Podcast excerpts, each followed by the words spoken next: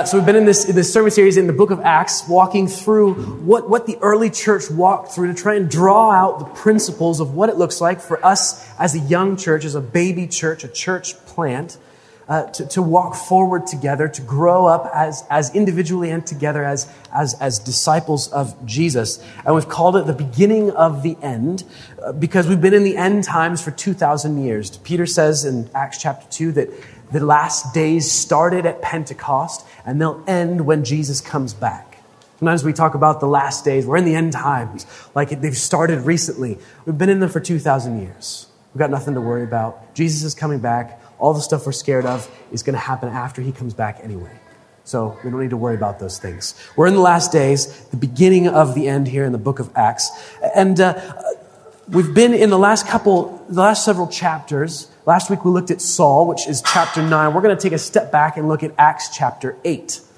Uh, and the reason we're going to look at that, because it's a really key turning point chapter in the book of Acts. You, you see, Pentecost happened and the church grew to about 10 to 15,000 people in Jerusalem. But they're only, they've only been in Jerusalem. That's where the, the first church was. And if you remember back in Acts chapter 1 and verse 8, Jesus said, I'm going to send you out as my witnesses to where? To just Jerusalem, right? No, to Judea and Samaria and to the ends of the earth. But up until Acts chapter 8, the church has been just in Jerusalem. And there's been some, some hiccups here and there. We had, we had uh, Ananias and Sapphira, and there's been some conflict with Pharisees, but they've been growing. The word has been going forth. That's what Luke tells us. The word continues to go forth, to grow. But there is that undercurrent of conflict, and it comes to a head in chapter 7 in chapter 8 with the death of Stephen. Stephen is the first martyr. He confronts the Jewish authorities and says, You've been unfaithful. And then in chapter 8, that was, his death was the, the, the, the, the, trigger event for pers- widespread persecution. That the headline in mine in chapter 8 says, Saul ravages the church. There's a moment in the, the Lord of the Rings uh, where, where uh, Frodo, tells Gandalf that uh, he's known in, in, in Hobbitland, in Hobbiton, in, in, among the Hobbit community, as a bit of a troublemaker because of what happened with his uncle Bilbo. And Gandalf resp- responds and says, Do you mean that little affair with the dragon? I was barely involved. I just gave him a little nudge out of the door. And in a sense, it's a lot more than this, but chapter 8 is a little bit of a nudge out of the door to get pe- God's people to go, go out further than Jerusalem. It's a little bit of a nudge out of the door. I can't do Gandalf's accent. No, I won't embarrass myself and scare all of you. But it's a little bit of a nudge out of the door. Saul, pers- Saul brings persecution at the beginning of chapter 8. And the, the person we, we see throughout the rest of chapter 8 is Philip. You remember Philip from two weeks ago? He was one of those who was called as a deacon to, to, because he was full of the Spirit and full of wisdom. And they called him to take care of the widows and those who weren't being fed properly and taken care of. And so, actually, we see Philip change gears here, and he's going to go out as a church planter. And in the beginning of chapter 8, he goes down to Samaria, and there's widespread success. The Samaritans are receiving the gospel, they're hearing about Jesus, and they're turning to Jesus in, in, in great numbers. He has an encounter with Simon. And then, in verse 25, Philip and, and the other apostles, because Simon and jo- Peter and John had come down to see what was going on, they go back to Jerusalem. And, and you'll notice that in verse 26, an angel of the Lord says to Philip, they're headed back to Jerusalem, but the angel of the Lord says, Hang on, I need you to go, go over here to do this thing for a second. And so, actually, sometimes we think that modern missions and the missions movement of the church is, is a man made thing. We sort of invented it and went, ah, I guess we should go and do. No, no, no. Right from the start, God initiates missions. He did it through the persecution of the church. He does it, he does it here with, with Philip, because Philip is now going to encounter the first, the first record of, of, of a Gentile believer that we have. Up until this point, they've all been the Jews, or Hebrew Jews, or Hellenistic Jews, or they've been some God-fearers, some proselytes as well. But this is an African. He's the first Gentile believer. And so God initiates, and you'll notice that he pushes out, we're going to talk about this in a minute, he pushes Philip out of his comfort zone. Because you see, this persecution was in many ways unexpected for the early church. We live in unexpected times ourselves now. And so this morning I want to talk about three things that Christ witnesses know and do to prepare for the unexpected. How do you prepare for the unexpected? I don't know if you read the, the little blurb that we put on the weekly email, but I Googled, how do you prepare for the unexpected? And the first one that came up on Google was take Sod's Law to heart. I don't know if I'm allowed to say that, but that was the first one that Google said. Assume everything's going to go wrong that can go wrong. We don't believe that as, as, as believers. We actually believe that God's in control. So, how do we prepare for the unexpected?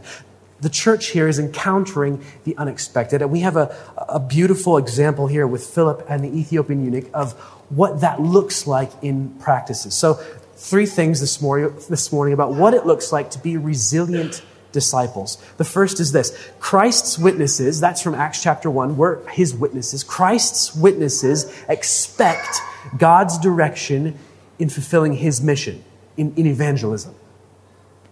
Christ's witnesses expect God's direction in evangelism.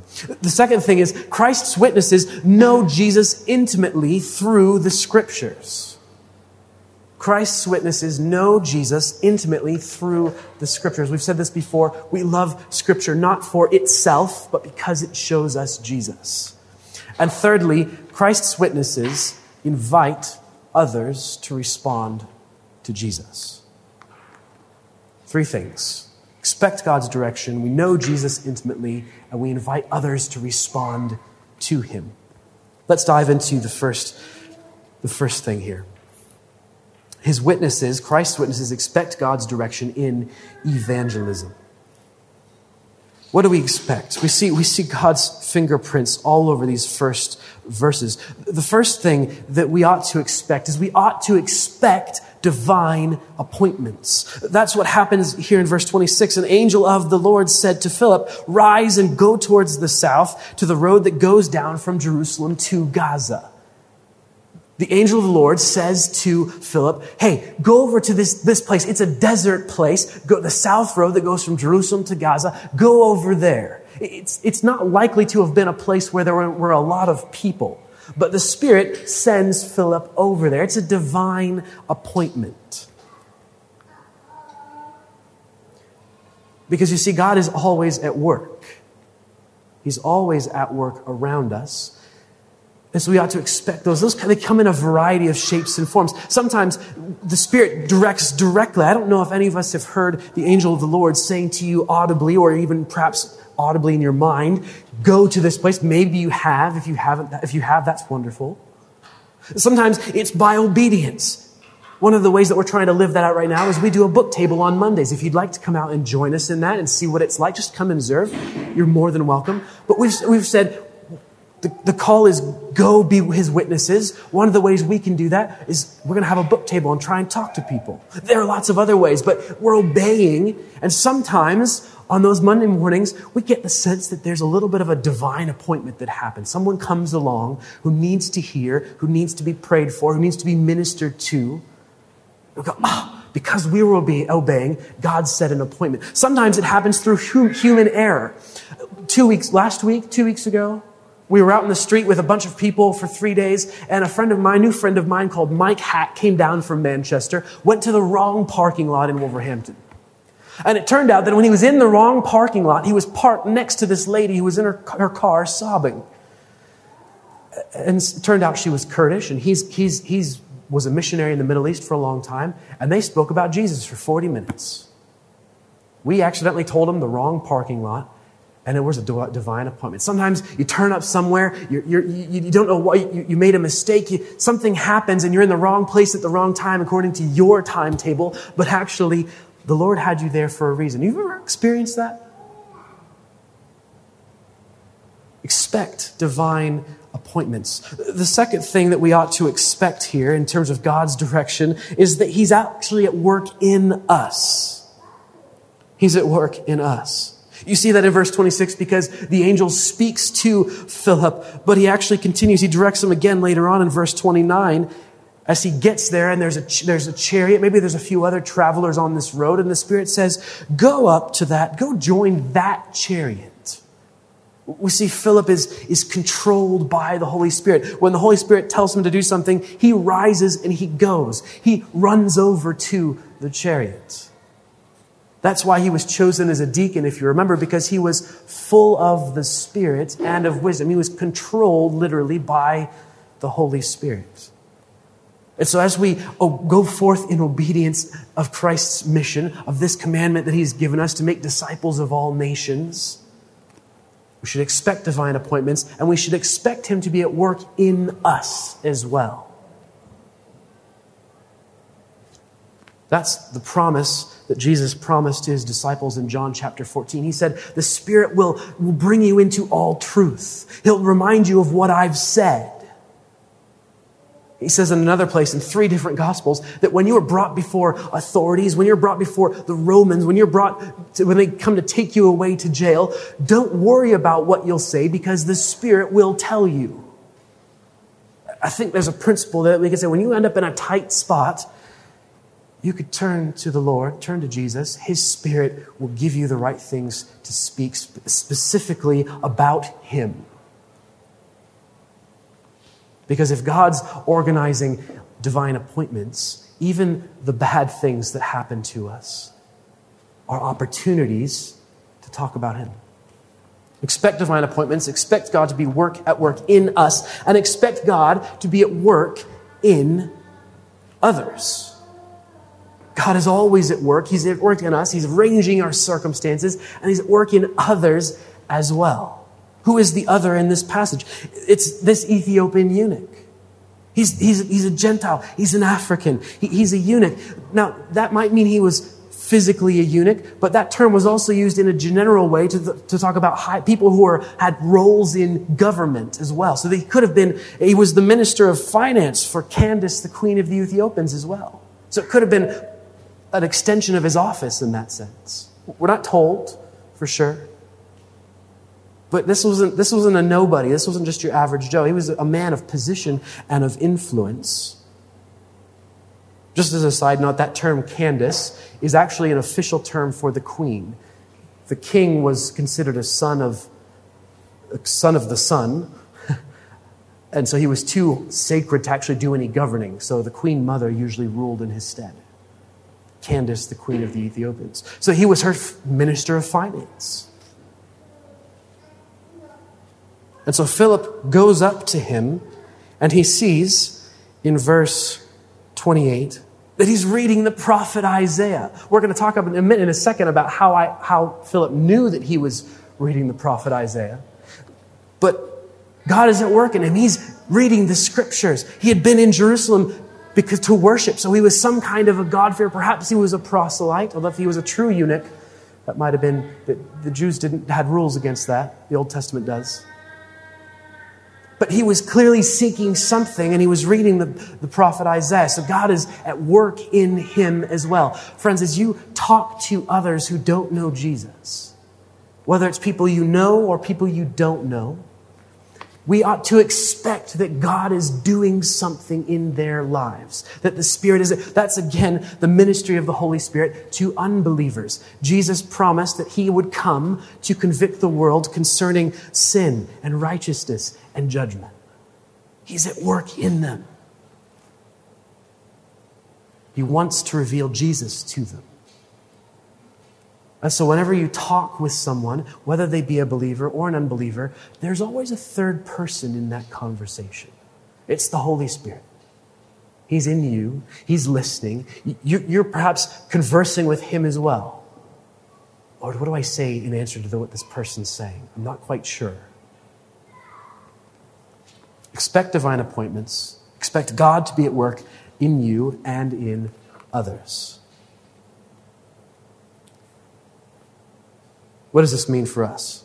Uh, can I suggest that we actually have the ability to provoke gospel conversations with people? What do I mean by that word provoke? Uh, it's sort of a, you don't necessarily need to go at it directly, but you could say things that make people curious about you. How are you doing? What are you, what are you reading today? Sometimes when people come up to the book table, we say, These are books about Jesus. Do you know about Jesus? It, it's the logical, there's the context for it. When you're at work and and, and someone says to you, How was your weekend? Don't skip over church. I was at church. I had a really good time with my church family.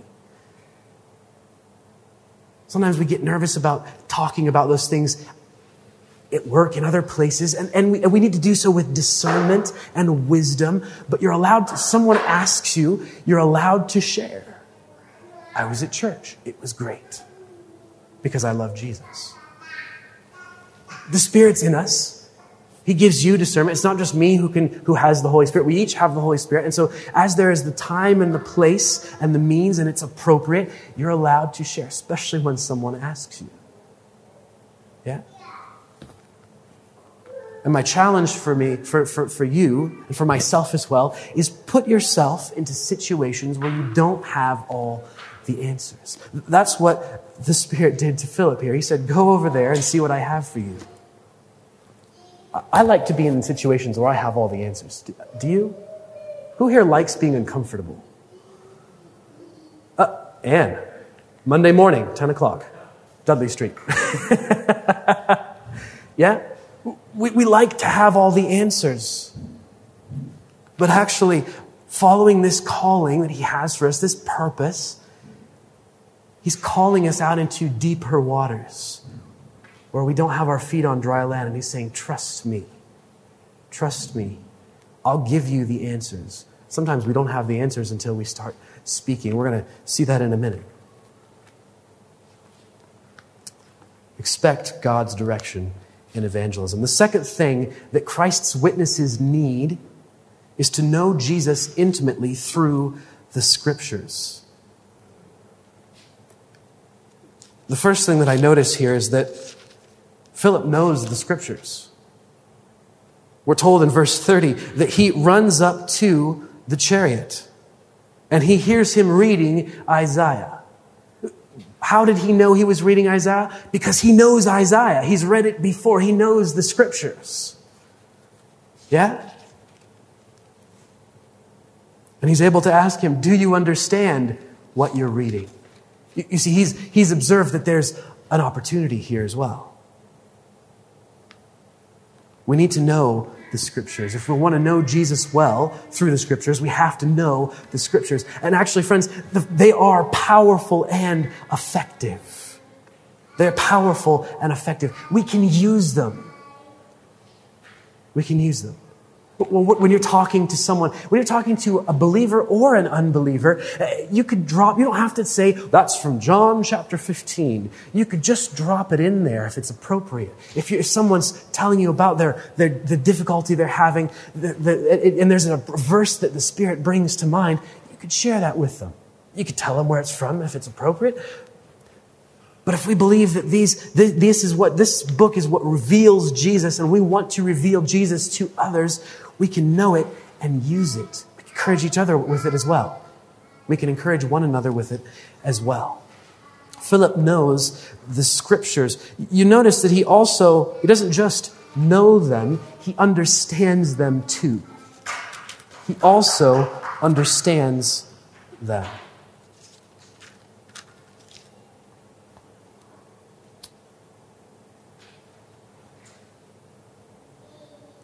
Because in verse 35, he's heard that he's reading this, this passage from Isaiah.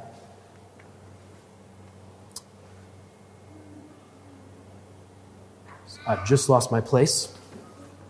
You'll notice that he is reading this passage from Isaiah. It's one of the most it's the most referenced passage in the New Testament. It's used in three of the Gospels Matthew, Luke, and John. It's quoted in Romans. It's quoted in 1 Peter, and here in Acts, seven places. It's also a passage of Scripture that is sometimes called the forbidden chapter. It's no longer read in synagogues as part of, as, as part of the, the reading from the prophets. In the synagogues, they read from the law, and then they'll also have readings throughout the year from the prophets. And Isaiah chapter 53 is not read in synagogues. Sometimes it's called the forbidden chapter. But it's actually the most used passage from the Old Testament by the New Testament. I wonder why. Because it's one of the key Old Testament passages which connects Jesus and the, as the Messiah. That he is the Messiah. You read Isaiah 53, and for us, through the lens of Jesus, we go, check, check, check, check. He checks all the boxes.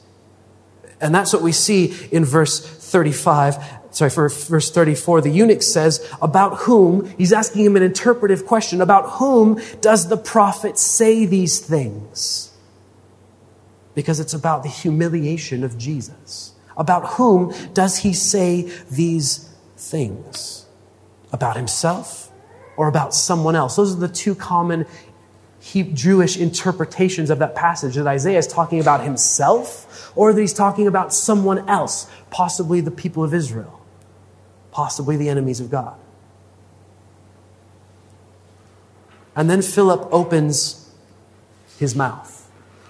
It's a phrase to say, it's a way of indicating that he's about to say something really important. But as an aside, I would also note to you that sometimes actions, actually always, actions have to pass to words at some point. I don't know anyone who became a Christian just because of having observed Christians. There was always speaking involved at some point. We have to talk about Jesus. Sometimes we think that if we just live a good life and follow all Jesus' commandments, which involves speaking, ironically, but if we just live a good life and do good things and be like Jesus, that people will sort of get the idea. The problem is, is that I, I know, I, I know lots of Hindus and Sikhs and Muslims who live good moral lives as well. Actually, I know some secular humanists who, know, who live good moral lives as well. And they've got a strong moral code. At some point we have to open our mouths. And again, we need the Spirit for discernment and wisdom about when to do that and how to do that. And Jesus promised that He would give us the right words. But at some point, we have to open our mouths. And here, it's easy. I, I wish it was always this easy. I mean, the eunuch asks a great question. It's like, let me put the ball on the tee for you and just have a good swing at it. It's, he's just, it's all ready to go for Philip. Who is the prophet speaking about? And so Philip opens his mouth, and here we see that he not only knows the scriptures, but he understands them as well. And I love how the King James puts it. He preached Jesus. I've read the ESV, and it says he preached the good news about Jesus, because the good news is Jesus himself. I kind of like the King James there. He preached Jesus, the person, not a concept, not an idea, not a dead man, Jesus himself, living, risen. He understands the scriptures. Uh, uh, there's a, a, an anecdotal story about Spurgeon. He had a group of uh, young men who was training to preach, and he went along to the church where the young man was preaching, preached from the book of Ezekiel. And he got through the sermon, and they had a little sort of uh, time of, of just feedback at the end. And uh, Spurgeon said to him, It was a wonder, really well structured, good message, good application. There's just one problem. I didn't see, hear or see Jesus anywhere in that sermon. And the preacher said, How do you want me to preach Jesus from Ezekiel?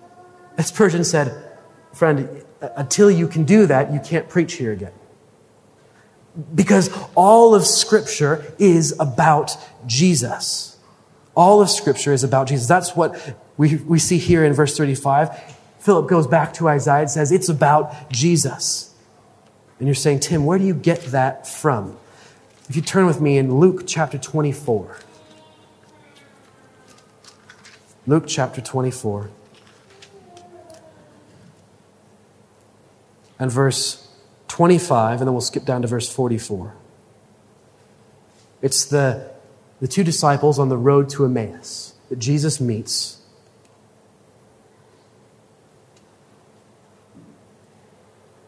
And he says, they tell him what happens, and they're sad that Jesus is dead, and, and they don't understand. And he says to them, O foolish ones, and slow of heart to believe all that the prophets have spoken. Was it not necessary that Christ should suffer these things and enter into his glory? And beginning with Moses and all the prophets, Jesus interpreted to them in all the scriptures the things concerning himself from Moses and the prophets. And then he meets with the disciples. If you skip down to verse 44, he says to the disciples, These are my words that I spoke to you while I was still with you, that everything written about me in the law of Moses and the prophets and the Psalms must be fulfilled. Jesus himself said to the apostles, It's all about me. All of it. And then verse 45, he says, Then he opened their minds to understand the scriptures. And if I could just point out that that's one of the reasons why we're part of this whole thing of, of telling others about Jesus, is that there needs, there's always that human element because actually between the spirit revealing and us telling and explaining and walking alongside there always needs to be that help there. Jesus did it for his disciples. Philip did it for the eunuch here. We get to do it for those folks that we know who don't know jesus. Philip understands the scriptures and it's really simple. They're all about jesus. I just want to do a quick side note briefly about the law the Old Testament law. If you turn with me to 1 Timothy, just briefly. 1 Timothy chapter 1 and verse 8 and 9. Paul writes to Timothy and he says this Now we know that the law is good. The law is contained in the Old Testament. It's the five books of Moses, is what's called the law. The law is good if one uses it how? Lawfully, correctly, rightly. And now Paul's going to tell us what the law is intended for. In verse 9, understanding this, that the law is not laid down for the just, but for the lawless and disobedient, for the ungodly and sinners for the unholy and profane, for those who strike their mothers and fathers, for murderers, the sexually immoral, men who practice homosexuality, enslavers, liars, perjurers, and whatever else is contrary to sound doctrine, in accordance with the gospel of glory of the blessed God with which I have been entrusted. In other words, the law is only able to tell us where we went wrong, what we, where we're in error. Yeah? The law can tell us when we fall into sin.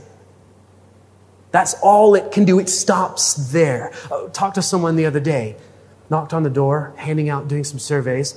Uh, so, what's your, we're talking about moral code and what's, how do you live a good life? And she said, well, do no harm. Do no harm. Just don't do anything bad.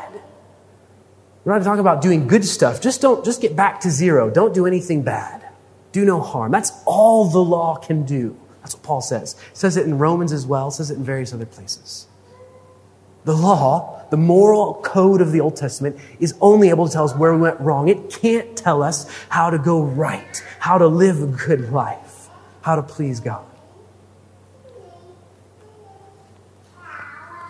And friends, uh, sometimes as New Testament Christians, we say that, the law can't do this, but then we come back around and Jesus says in John, if you love me, you will obey my commandments. And so we go back to the law as a measuring stick for our love for Jesus. And so the law is still the measuring stick. I've got to obey all these things and these laws. We go back to, but the law was only ever intended to tell us where we're, where, where we're wrong, to highlight sin. There's got to be a better measuring stick. Can I suggest to you that the bettering measuring stick is found in Galatians chapter 5?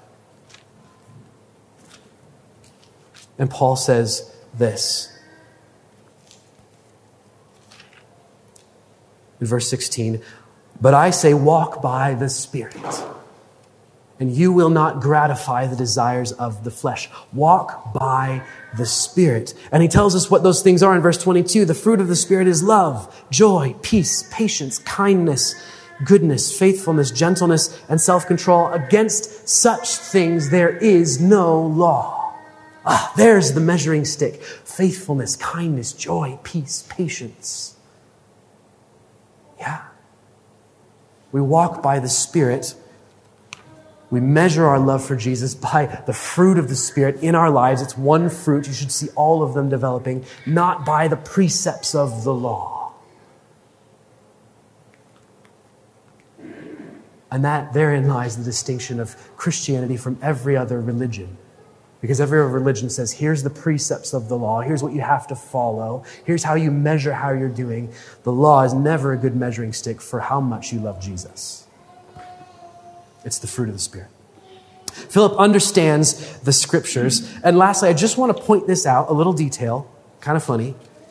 Verse 36, some of your Bibles, my brother Best's Bible has verse 37 in there, but some of you might not have verse 37 in there. Some of you, it might be a footnote at the bottom of the page. And some of you might not just have it.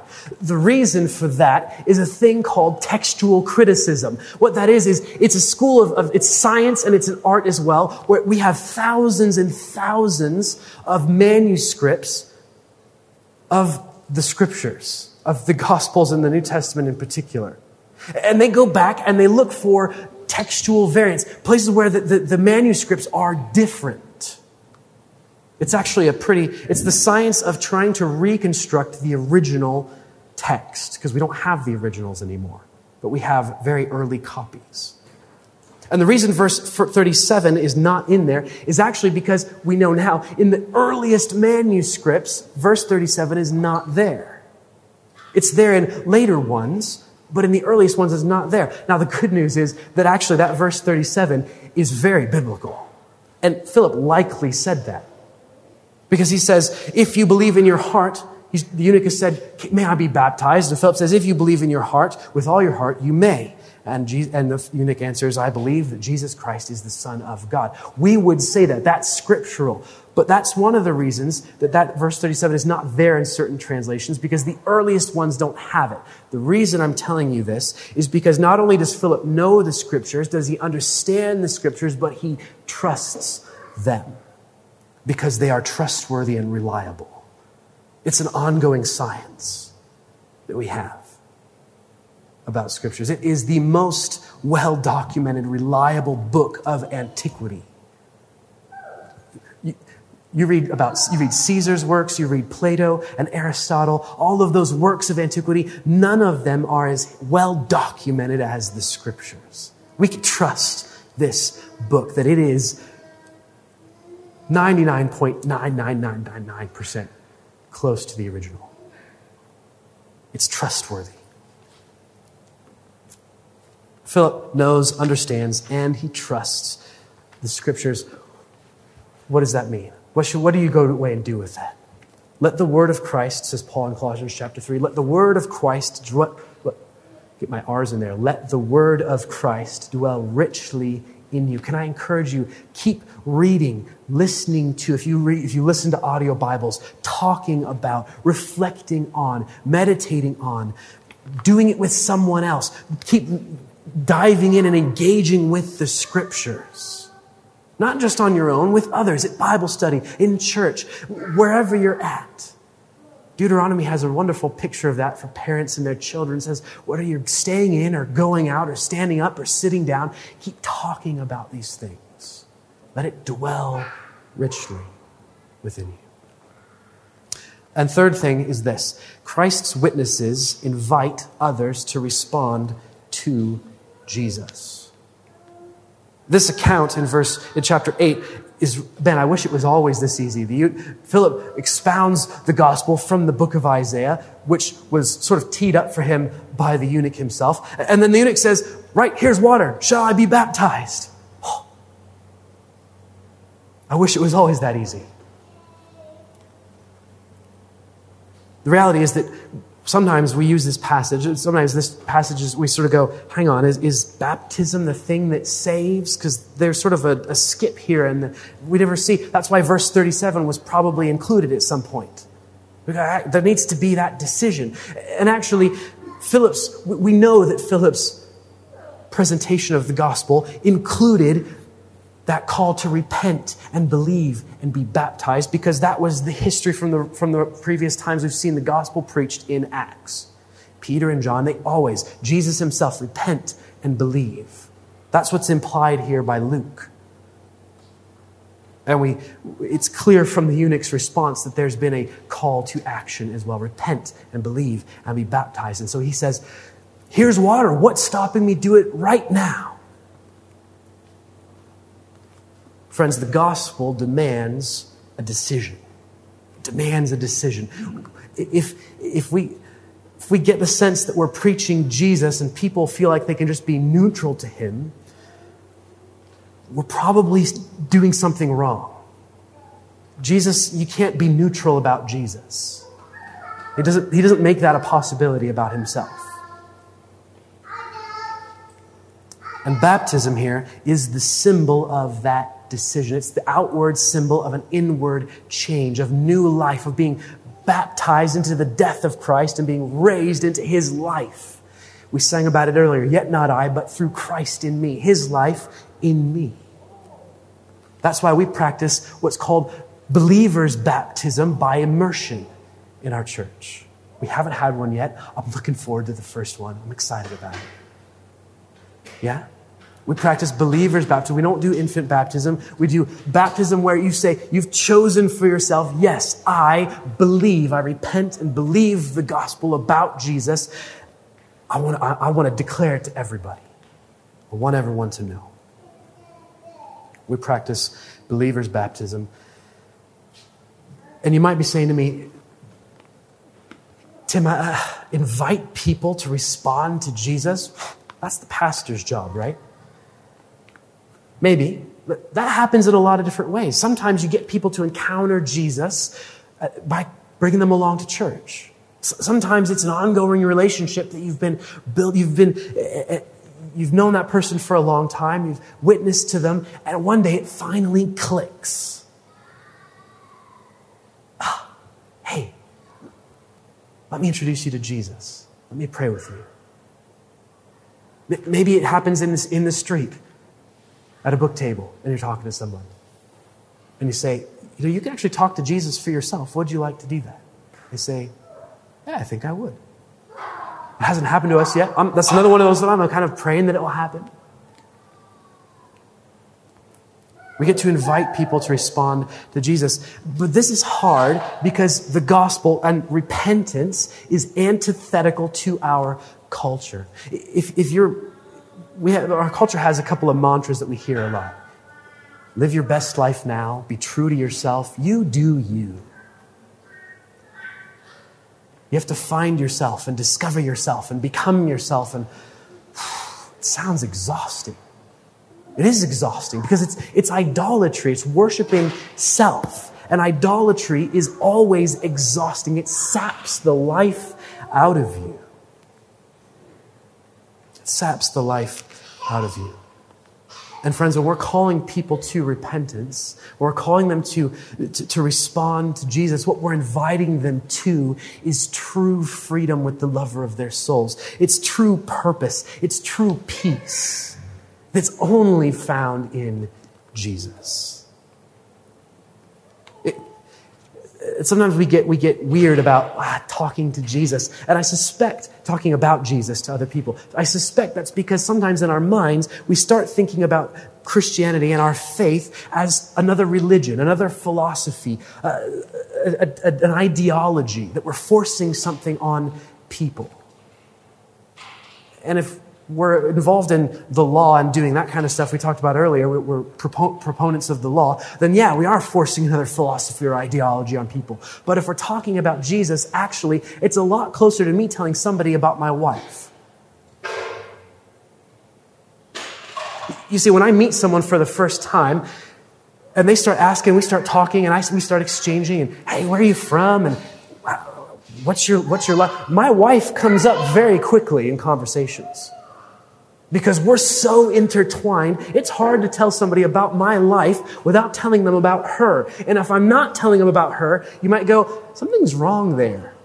They're meant to be intertwined and he's not telling, he's just left his wife out. But we're so intertwined. I can't help. If I want to tell someone about myself, I have to tell them about my wife. And the same is true of Jesus. We want our lives to be so intertwined with His. That's what we sang about. That's what Paul says in Galatians chapter 2, verse 20, that it's no longer I who live, but Christ who lives in me. We want our lives to be so intertwined that when someone asks you how you are, how was your weekend, what's your, what do you do in life, that we can't help but talk about Jesus because it, it does, we, we have no life aside from Him.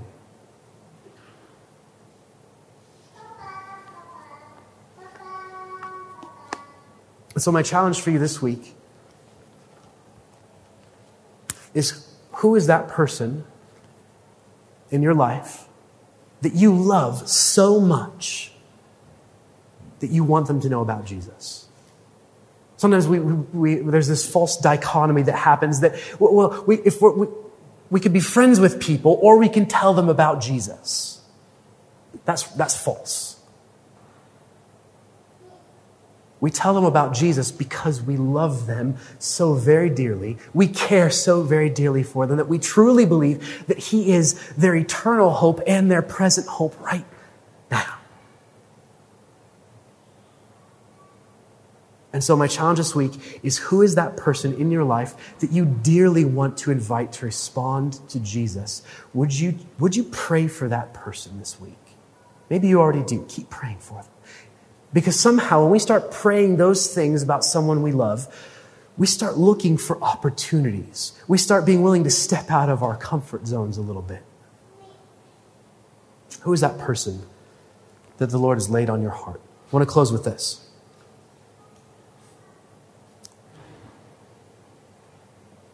You'll notice in verse 40 that as they came up out of the water, the Spirit of the Lord carried Philip away. And it says that Philip found himself in verse 40 at Azotus until he came and he preached the gospel. He continued preaching the gospel until he came to Caesarea. And we lose track of Philip after this, this passage, but we see him later in the book of Acts and he pops up. He's settled down in Caesarea and he's got four children, daughters, who are prophetesses. What a wonderful legacy. You see, friends, the mission field is not only out there, but it's also at home our children, our families need to hear and respond to Jesus as well.